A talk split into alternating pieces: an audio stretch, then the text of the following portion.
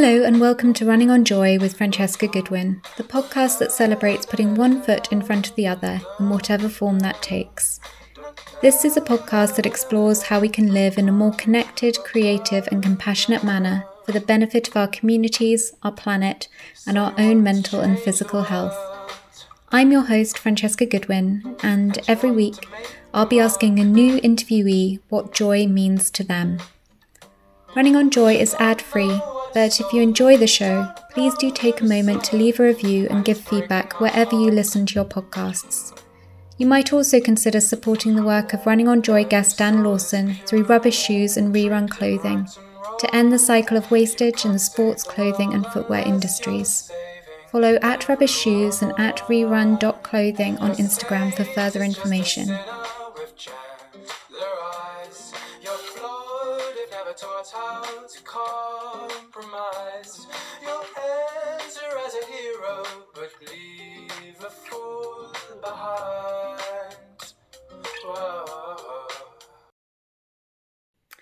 Hello, everyone, and welcome to today's episode. And I am so excited to be joined by Paul Minter. And this conversation has been a long time coming um, and feels like really appropriate because I think that he really does embody what it means for kind of movement running to benefit both our mental and physical health. Um, and his story is really quite mind blowing. Um, and I've been following it for quite a while when it first came to my attention in the media. Um, and I don't want to give too much away. So, without further ado, hello, Paul. Thank you so much for joining me. Um, and maybe you can tell us, like, where are you and what you're doing, um, and how you want to introduce yourself. Hi, yeah, thank you. Um, thank you for having me on here. Um, it has been a long time coming. Uh, been a few uh, obstacles and hurdles to get through, but uh, we finally made it. Um, I'm currently running 5,000 miles around the UK coastlines, which includes England, Scotland, Wales, Northern Ireland, Isle of Wight, and Isle of Man. I started on the 1st of March and I finished on the 1st of October 2022.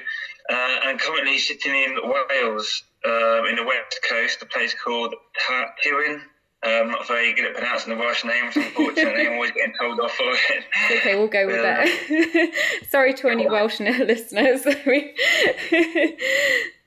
yeah, so um, I mean, I've, I've been in the army for, I was in the army for 18 years. Um, having lost a lot of friends to suicide, unfortunately, uh, gone through some mental health struggles myself, I found different ways of holistic ways how I can better myself uh, through multiple different things I can use on a day to day basis. And I really wanted to help more people. Um, I started doing it on a more individual basis. And mm, it, I basically want to sit back anymore and not share what I, the knowledge I and understanding and awareness that I learned myself. And from there, I've, I've left the army in 20, November 2020 set up a charity with three other people, which is called Head Up Charity. Mm-hmm. Uh, we're developing a seven day positive mindset retreat, which will uh, help every, anyone in the armed forces and veterans where they go to for seven days and they learn holistical methods and how they can help themselves. And very similar stuff, plus more on stuff that I learned myself. And as a way of trying to get the name out there, uh, spread awareness and attention for the charity, um, and get some fundraising for the retreat we need, uh, I decided to do something big. I knew something big needed to be done. And I thought, what a better way than running uh, 5,000 miles around the UK, flying the flag, talking to people, spreading the word, networking with lots of different people, and seeing what sort of media attention we can gather from it and getting the name out there and really get this retreat that we know is going to be life saving and life changing for a lot of people. I mean, that is just incredible. And I mean, you say that what better thing I could I do than run 5,000 miles as if it's just sort of something that popped into your head one day.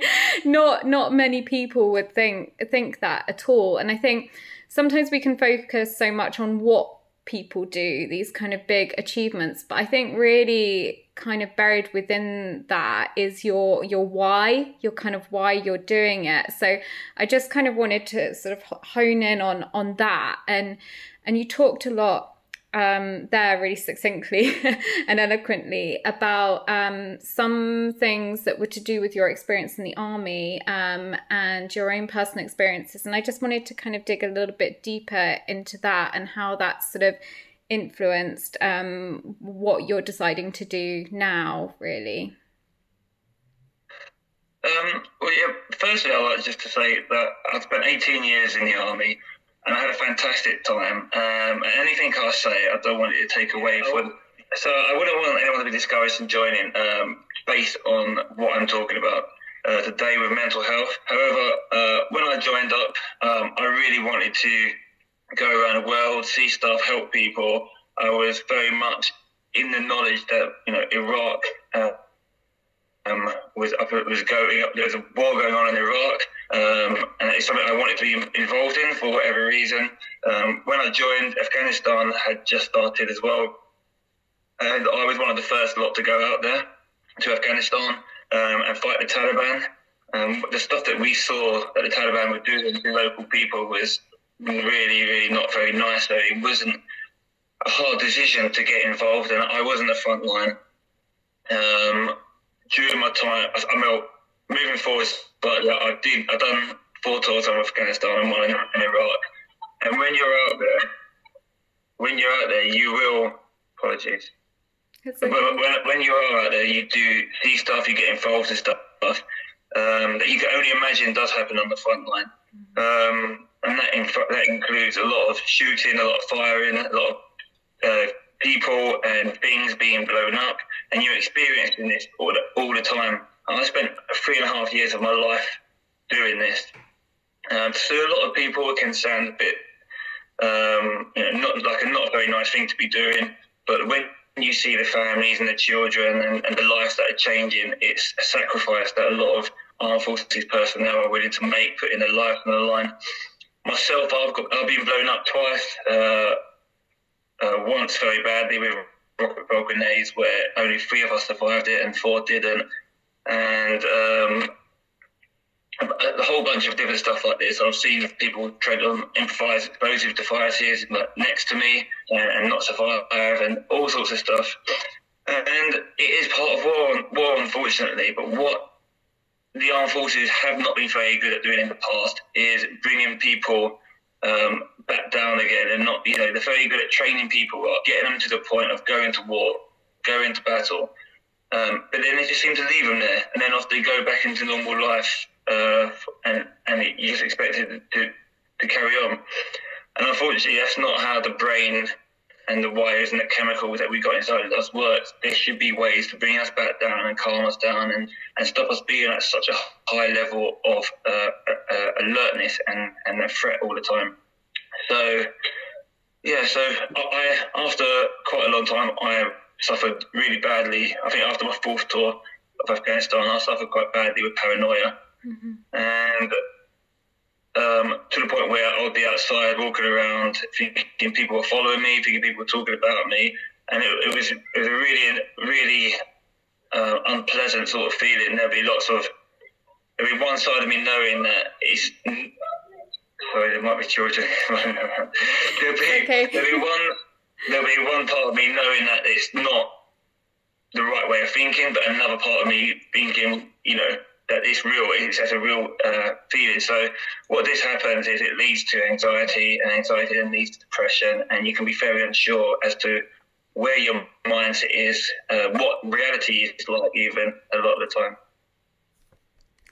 I can. I thank you so much for for sharing that so so honestly. Um, and I, I'm sure that that is i mean for me listening to that um there's stuff that resonates but also your your particular experience it, it's it's kind of an, an, unimaginable trauma to go through. Um and i'm i'm sort of interested in in how you how you've personally dealt with that um whether kind of running a movement have been part of that whether you would be an advocate of kind of using um, using activity to kind of combat mental trauma um, and any other kind of coping mechanisms that you've found that have got you to to the point that you are now yeah i mean i think I was always very sporty. I love fitness. It was part of my thing. And when I was struggling, one of the big things that I, one of the things that stopped almost in, instantly for me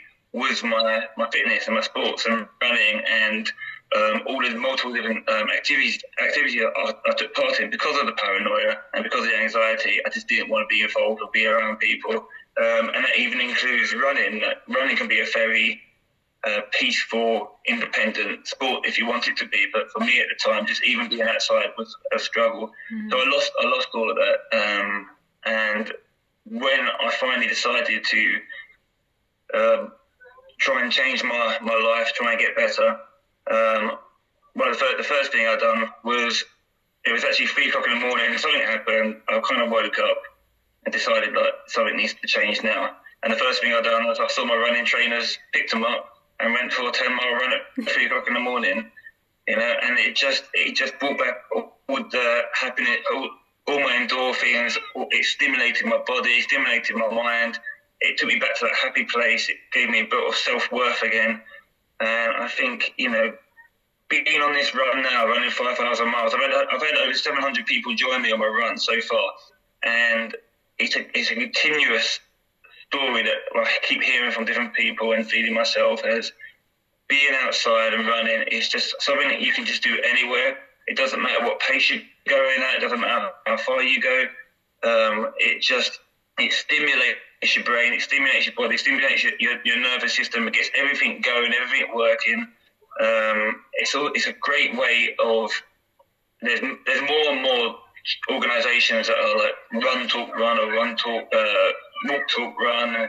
It's just a great way to engage with someone without actually having to be so intimate. You're not have to look at each other's eyes, but yeah, because your body's so stimulant and your brain stimulant and you're moving and your endorphins and your dopamine are all all uh, being ignited, uh, um, it allows you to open up to people as well. And it, people can talk to each other in a way that they probably wouldn't do if they were sitting over a table.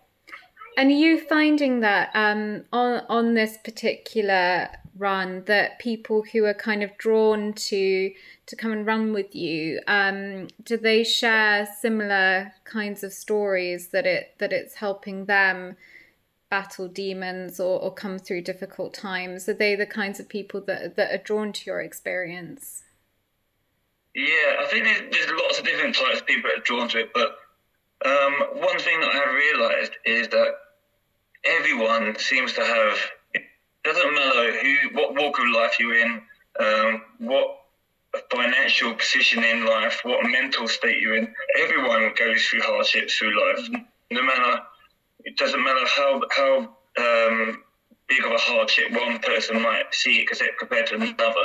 Everyone does, and I've had a lot of people run with me who, for the first time, have kind of opened up as well um, because they know that because I'm so honest and open with what I'm saying um, and also what I'm talking about, and they it allows them to open up a lot as well, and because they're running and because they're moving.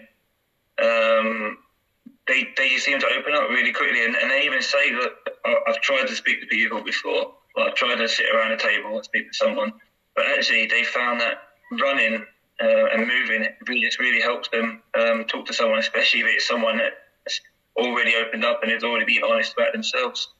I mean, firstly, thank you because I think, I mean, please know that like that it really does make a difference and I think whatever the kind of end goal with what you're doing or what it started off as that you're intending to do, obviously it is just having such an impact on so many people who aren't necessarily army veterans or gone through your experience, but are just just connecting to you being open and true and honest. Um, and that's a really amazing amazing thing. I mean do you find that i mean there's obviously the physical challenge which we'll get into but do you find that that's quite that's quite a big role to take on as well yourself? And and i i mean this this wasn't a question that i saw that i considered beforehand really but i'm interested with that kind of you sort of eh, you act as this almost kind of therapist in a way i guess that kind of like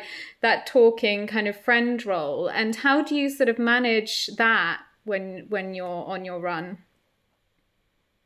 Um, yeah, I guess it kind of has um, turned into that. Not that I necessarily want or meant it to, um, but a lot of people have said that. A lot of people have said that you know talking to you has really helped. But not only just talking, because I have I am now in the sector, a charity sector. I know a lot of different charities and organisations. So although our charity isn't active as of yet, it will be soon. Um, but I know a lot of others. So people have come to me and they've they've said they need some sort of help. They don't know really what they, what where to start, where they should go.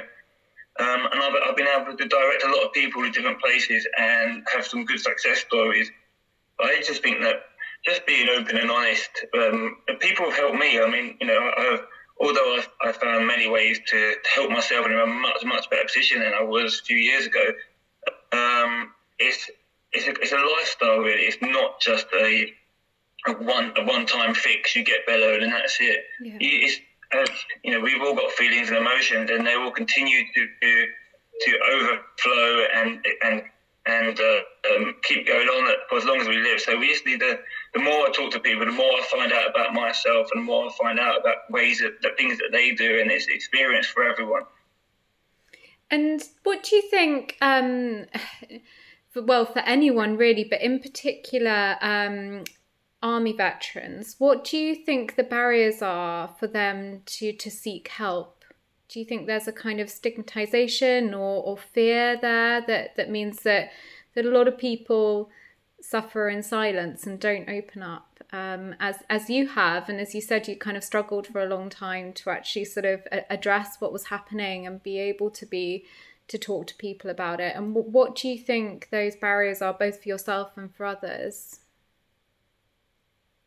I think, firstly, a lot of the people in the armed forces, they're quite hardy, quite proud, and they will find it difficult to um, even acknowledge that there is a problem in the first place, or they let it fester for so long, thinking hey, it will just pass, it will go. I'm not that sort of person who has these problems. Um, or they're just not aware that actually what they're going through is a problem. They might just let it boil up for so long that eventually they just think it's part of their personality and part of who they are. So, um, yeah, I think first of all, just understanding your feelings and emotions and thinking, okay, well, this isn't right, this isn't normal um, for me, and there's something that needs to be done with it. I think that's one of the first problems. Um, I do think that there is also quite a bit of a stigma of of wanting to ask for help um, for those that are, are still serving a lot, lot, lot of the time, like people in armed forces will say, um, you know, it, it, won't affect your career, it won't affect your reporting or anything like that. But it, it, it does, unfortunately. Um, almost, if, even if the, the, the line managers uh, and people in charge above them, they try hard for it not to.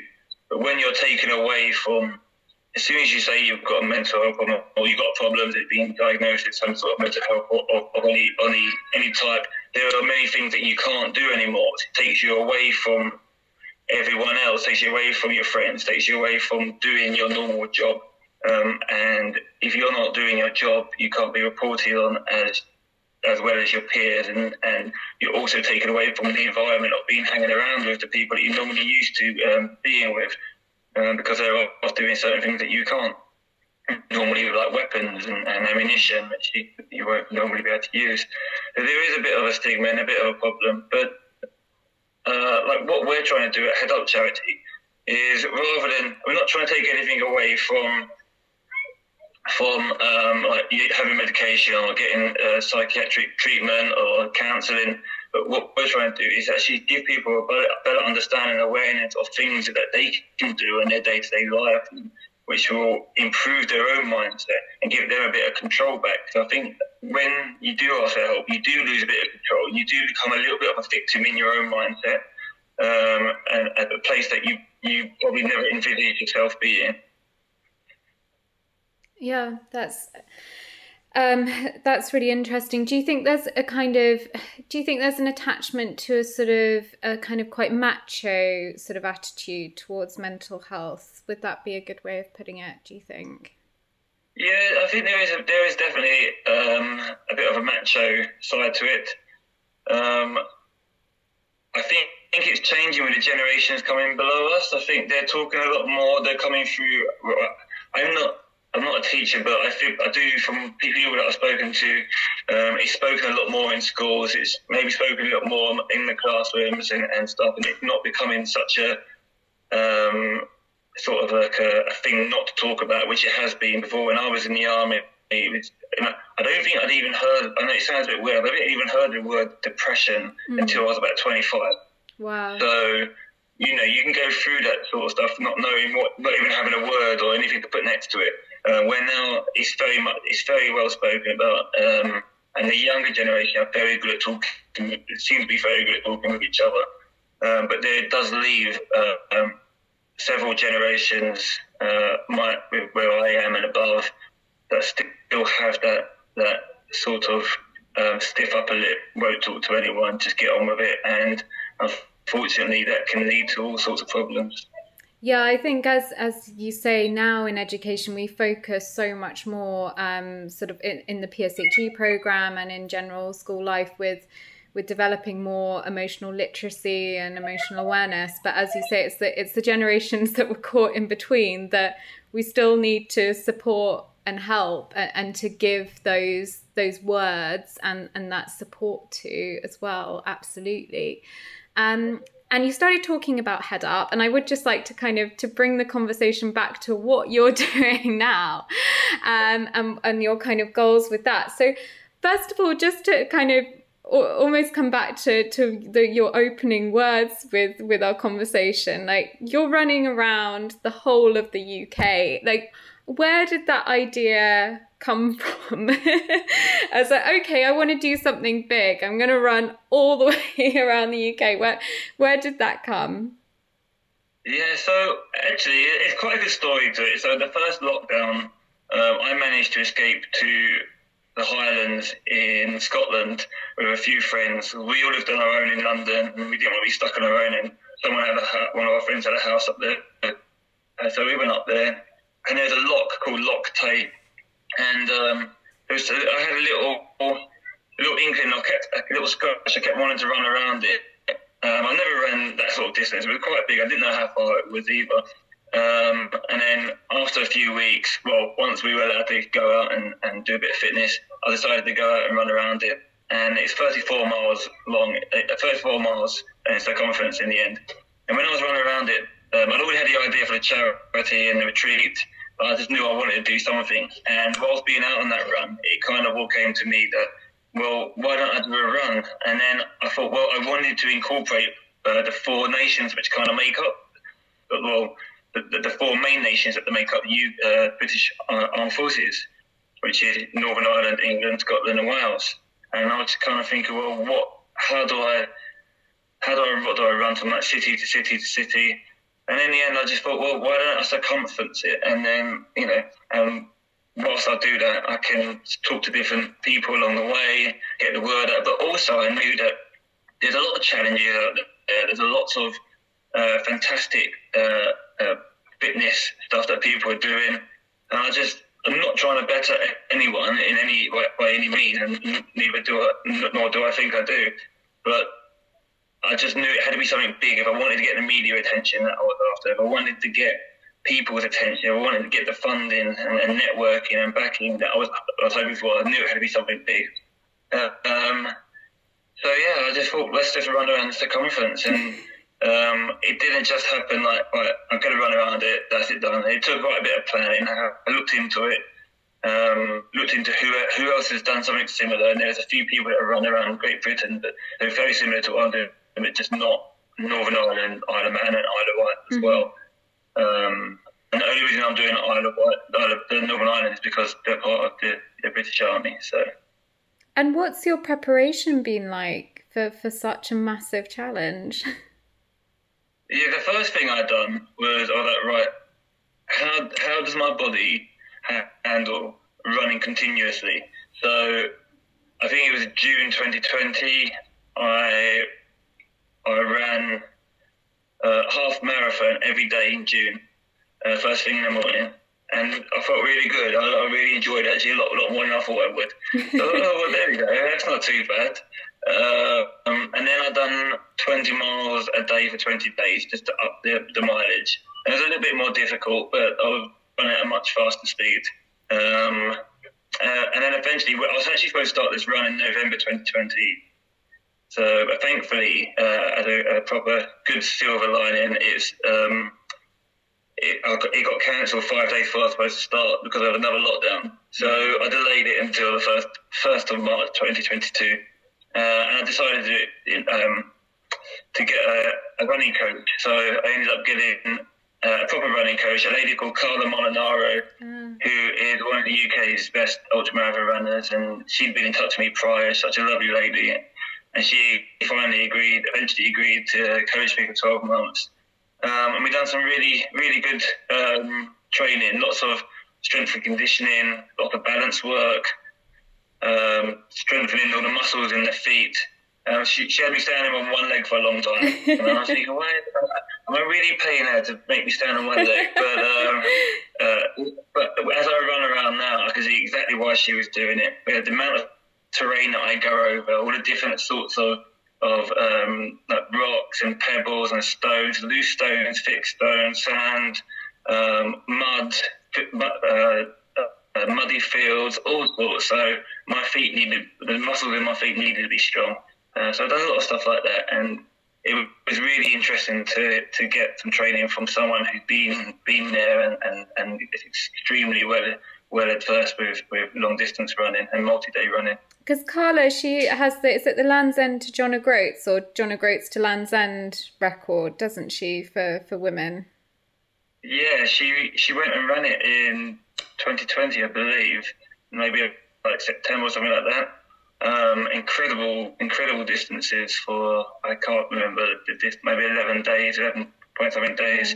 And yeah, I mean, she broke the record by 10 hours, which wow. is incredible so what was her reaction when you said what you were planning to do? Was she she quite laid back about it? Was she I think she saw me on the news or someone had spoken or maybe saw me news and, and someone that she knew knew me and uh, such a lovely lady she is she got in contact and said hi, hi this is who I am. Would you like me to talk to you for you know, an hour just give you some advice? And I thought oh, that's really nice yes. So we, that's the first time we spoke and we got on really well. Um, and she was there. She said, "I'm here for any advice whenever you need it." Uh, and then when I wanted a running coach, I, I, kind of phoned her up and I said, "Hi, Carla. Look, I'm, I'm, it's been delayed for a year. Can you be my running coach for the next 12 months?" And she said, uh, "I've got a bit of a list of people. Um, unfortunately, I, I don't think I'm going to fit you in." Mm. Um, and within about 30 seconds of us hanging up the phone, she called me back and just said, Look, I can't not be part of this amazing challenge and for mental health and for charity. So, yes, I will be your coach for 12 months. So, and she was, she was just absolutely amazing all the way through. Oh, that's amazing. And days and days of standing on one leg later and you're you're nearly towards towards the end of that. And I mean, that must feel how do you feel at the moment? Because um just in our kind of pre-recording chat you were saying that you really don't have that much longer to go. And and how are you feeling now kind of towards the tail end of of this epic adventure? Um and also, kind of, do you have you found that the actual process of doing it has that been you've worked so hard, obviously, on your mental health before doing this, but um, how has it been? Kind of, you know, you've been running with people, probably spending quite a lot of time alone, I would imagine, as well in it, and what's that journey been like for you both mentally and physically and and how are you feeling about it kind of coming to an end so quite a few questions there so take your time to to unpick it. Okay. Um, yeah, it's it's been. I say to people say to me all the time, "You must be so you must be so bored and fed up of running." And then I'm like, I went, "Come and run with me one day." And this happened to a few people. They're like, "Okay, yeah, I'll come and run with you." And they're just like, "Oh wow, this is incredible!" You know, we're out by the out by the um the ocean, the ocean on our side. We're in nature. We're, we're in fresh air. We're talking. We're having a great time. Uh, um, we're deep breathing because you're running for such long distance of time. We're outdoors all the time, um, all day. And, you know, I often think back to times where I'd, I'd have been in laying in bed and, you know, was so mentally unwell and I didn't want to, you know, I could, I would have given anything just to have been outside, but I just wasn't in that position to do so. So to go from like laying in bed for weeks and weeks at a time to being outdoors, seeing nature, deep breathing, um, you know, my, my body being stimulated, my mind being stimulated, talking to people, or being on my own, um, seeing seeing all different animals, seeing different landscapes, all, all, the whole coastline of the UK pretty much so far. Um, I just feel grateful. I, I, I, do my gratitude every, all day, every day, and just be so grateful to be outside. So mentally, um, I'm in a great place, and you know, um, and physically, it took a while for my legs to adjust, as I, it was only to be expected. It's one of the things that Carla said. Carla, one of the best things I think advice Carla gave me was, in the first few weeks, you're going to think that you're injured, but you will know the difference between injury. But you're going to have lots of niggles and pains and gripes everywhere. So you just push through them. They'll go they'll pop up somewhere else, and they'll go and they'll pop up somewhere else, and and she was absolutely right. Uh, and that was one of the best bits of advice when I thought that, oh, there's an injury coming on. It wasn't an injury, it was just a niggle, it's just the body adjusting the shock of everything. Um, and then, yeah, after a few weeks, it got better and better. Um, and now my body's pretty much adjusted, I have to say. Just just the, the only thing that it has to overcome is the adversities of the weather. So, uh, um, heavy winds and rain and, and heat waves that we've had recently, and um, but the, the one thing that I always say to myself whenever other people is like pain is temporary and pride is forever. So no matter what the pain is you're feeling at the moment in time, whether it be physical, mental, emotional, psychological, um, time is a great healer. It will pass. Um, but pride will be with you forever. The fact you got through it, the fact that it's finished and it's done and you moved on and you've overcome it, you know, you that that will stick with you forever. And I think about that on my runs all the time. I mean, throughout my run, I've I've had two cracked ribs. I've been bitten by an adder. I've had, I've had blister burns from hogweeds on my legs. Um, I've fallen over multiple times. All sorts, of, all sorts of adversities, and I just keep saying, look, this pain will be gone. It will be a distant memory, but the pride of finishing that day, um, I'd have done it. And I'm, I'm, I'm happy to say at this stage, I haven't missed a day, no matter what the what, what life has thrown at me. And that's kind of kind of like what I want I want other people to take away from my run. No matter what's happened, I've got through it, and you know, you, you, like anyone can do, you can just get through it and come out on the other side. You just give it a bit of time and just keep going.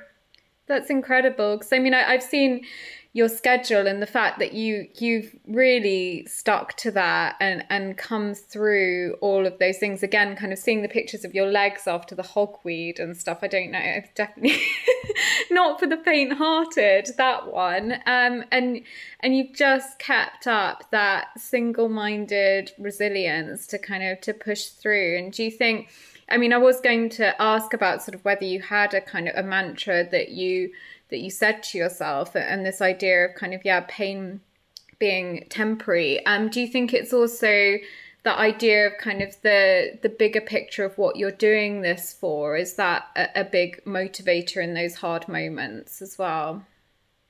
Absolutely. I mean i'm i don't know how, how different this run would have been if it was just me doing a challenge and trying to complete it.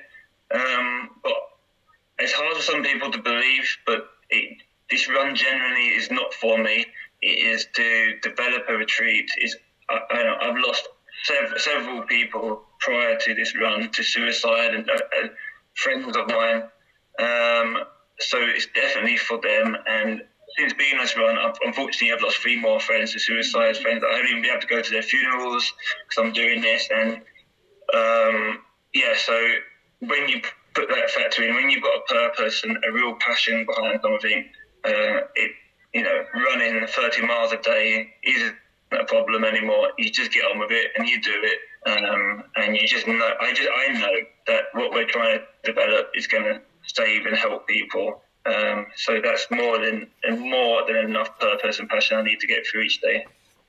I mean, that's I, I I'm so sorry, and my condolences really are with you because that is as well as the the kind of physical challenges that you're having every day and then what you've already suffered in terms of loss to have to have had that as well. Um, i mean that just must have been such a huge weight and but then also such a great motivator. And i think it, it's really inspirational that you're you're turning that emotional pain as well into something positive. And obviously i can't i can't speak for the people that you've lost but i i am sure that that they would be used to talk about pride as well. They would be so proud of of what you were doing for them and for other people so that we don't don't lose more to these horrible illnesses. Like um it's it's really like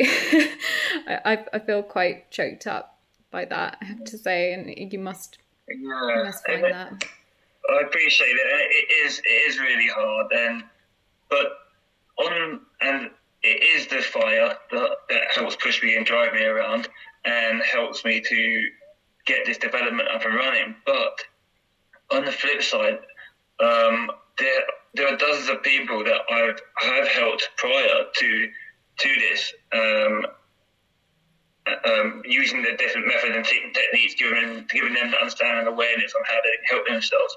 And I've seen some of them, and mo- most of them have been in contact and say, you know, I'm in a much better place now you know, we believe in head up the retreat. You know, just just through me talking to these certain people and giving them advice and um, trying to give them a, a, bit of what we're going to do at the retreat, they've managed to get themselves out of their, their adversities and push on in life. And so there, you know, that's an, that's another uh, addition to the fire, knowing that we, we feel feel very confident in what we're about to deliver will help and not just help save life, but just improve people's lives because that's someone going through life really struggling all the time and not living the the life that they should be living is almost you know as bad as losing someone because they deserve to live um, a happy and prosperous life. Everyone does, and we hope that what we teach and what we're going to deliver is going to help people to get there.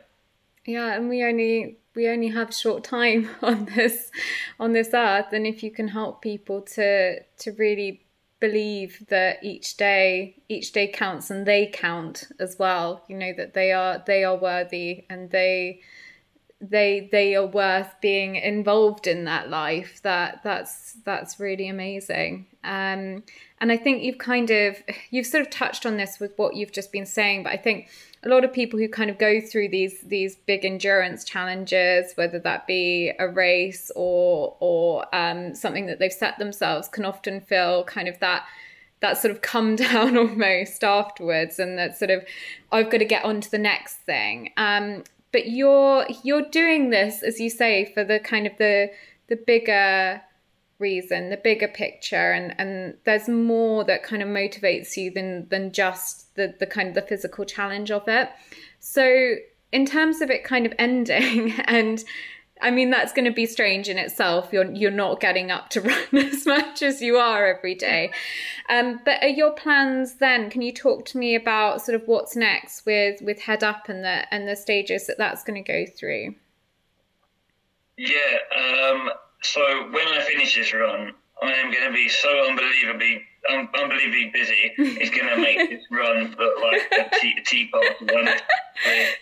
It, there's so much to do to get this, this retreat developed and underway. Um, so with, uh, at this run, I've made hundreds and hundreds of, of connections and people that want to be involved, whether that be businesses, individuals, organisations, establishments. Um, it's all about well, hopefully for the first few weeks, a couple of weeks at least, there'll be a lot of media. Uh, we've got quite a few media platforms involved that want to um, do stuff. Um, so hopefully I, I, can help spread the spread the word a lot more, get the, the name out there, find um, national media channels, um, and then from there, uh, there's a lot of work to be done, as in creating a portfolio. Uh, so we're actually the, the retreat we're developing is, is a multi-million million pound state of the state of the art retreat, um, and for this to happen, we need a lot of money. Um, there's there's lots of grants teams out there or grant givers out there that will will can give hundreds of millions of pounds away every year. Uh, and we just want certain bits of it. So we need to create a portfolio. We need to find the grounds. We have a business plan already in place, but we need to to amplify that, um, actually puts to find the place exactly where we want to be, get planning permission, um, see the council, make sure that they're happy with everything we want to do, uh, start getting our financial reports together, taking it to the grant giver, uh, um, seeing if they can give us the money for the certain projects that we want to create. Uh, and then start getting it underway and start getting it rolling, start creating the team behind us as well. At the moment, it's only me working full time, and I actually currently work full time voluntary. Uh, no one takes a wage from the from the charity as it stands. And so yeah, there's a lot of work to be done, but it's it's all positive, and it's and I'm looking forward to the challenge. It's uh, you know from one challenge to another, um, um, completely different in in, in in in a sense. But this run was all part. Is this run is just part a, a very small part of Head Up Retreat. That's all it is, and the Head Up Retreat is the big picture, and always will be. I mean that that's amazing, and I, I am absolutely confident that you know you've got whatever strength you're showing in this run that is that's going to channel into this this next stage of the project to make it a success. Um, and there is i mean this run in itself is it, it will be a world record. Am i right in thinking that as well? You are well you were right. Unfortunately i sacrificed it um, but it would have been two world records. I would have set a new world record for running around the United Kingdom because there have been four other people that ran around Great Britain, but not not United Kingdom because I'm doing Northern Ireland. Um, but also, I think the fastest was 13 months, where I was doing it in seven months. So I've broken the Great British uh, Island record, um, running around the Great British Isles record by quite a bit. I actually took out the north, the top northwest of Scotland, mm-hmm. um, and the simple reason was it wasn't much. It was just a little bit, but it, it was a couple of weeks, and it was meant that I was going to have to camp because it's so isolated, no one there. It meant me camping for two, three, and even four days at a time. And when I sat down with the, the rest of the team, we kind of said, look, before I even started this run, I said I'm not going to camp at all. Uh, I want to meet people every single day. You know, I'm, I'm not. I mean, I'm already running 30 miles a day with 10 kilograms on my back. I don't want to put camping kit on my back. Yeah. Um, but also, I want it to be about a charity. So I wanted to meet people every day. And my friend said, "Well, do you really want to camp for four days?" I said, "Well, not really. That's not what I'm out here doing. I'm out here to talk about the charity." Um, so we made um, I slash we made a decision just before the run started to take it out, which unfortunately it forfeited the world records. But the more I've gone around, the more I don't actually mind. Yes, it would be nice to the world record. Yes, media might have picked up on it a bit more if it was. However, it takes it, it takes the run away from me a bit more now. It's not about me or this guy who just broke some world records. It's it can just solely be about the charity and a guy running around 5,000 miles around the UK talking about head up charity, talking about mental health, and creating awareness. So, yeah, I forfeited it, but um, I do have another world record. I've always wanted a world record. I have got one lined up to, to make up for not getting this one. Oh, is there uh, any spoilers on that? Are you keeping that one under wraps at the moment? no, I can talk about it. I've already been talking to the world record, uh, Guinness World Records, uh, and it's me and one other person, and it won't be straight. It'll be maybe in a year's time or something. But uh, we're flipping an 80 kilogram tractor tire the length of a marathon. Oh my goodness.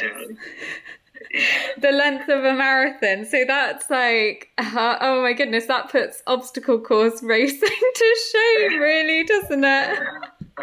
Well, it's just, I love strength stuff and I love endurance stuff, and I think it kind of had a great mixture of both there. So. The big question is obviously how much of that will be standing on one leg doing that. yeah, not much, I don't. Yeah. Um, and I mean that's a really bold decision as well to say no. I'm I'm I, am i am going to stay true to the reasons that I'm doing this and I know that you you know you have been staying with people at each stage and meeting and talking and what do you think your when you look back on this when you've got a little bit of space to reflect on it what do you think your biggest highlights will be? Um I think the biggest highlights would be just the amount of, and I don't like saying it because I don't like over making myself sound like I'm some sort of running, you know, counsellor or something. But just the amount of lovely messages I've had from people saying you've really helped. You know, um, I've had messages from mums and dads and husbands and wives and saying thank you for talking to my son or my husband or whoever it may be. You know, his life's changed, you know, dramatically since joining you or running with you or talking with you. Uh, you really helped. Uh, um, so I've had quite a few marriages, so you really helped our marriage because you've, you've allowed helped my husband speak about stuff and stuff that we wouldn't speak about before. Uh, so I think the highlight would just be the amount of people that I've engaged with and that, that, that, that lives I've helped to to change for the better. Um, without even really doing much apart from just talking at a table or talking while I was running with people and just be honest and open. Um, you know, I'm not a counsellor. I don't have degrees in psychology, but I'm just a normal person who's been through something, but willing to talk about it openly and candidly in front of people, and give them their my advice and how and different ways and how I've overcome it myself.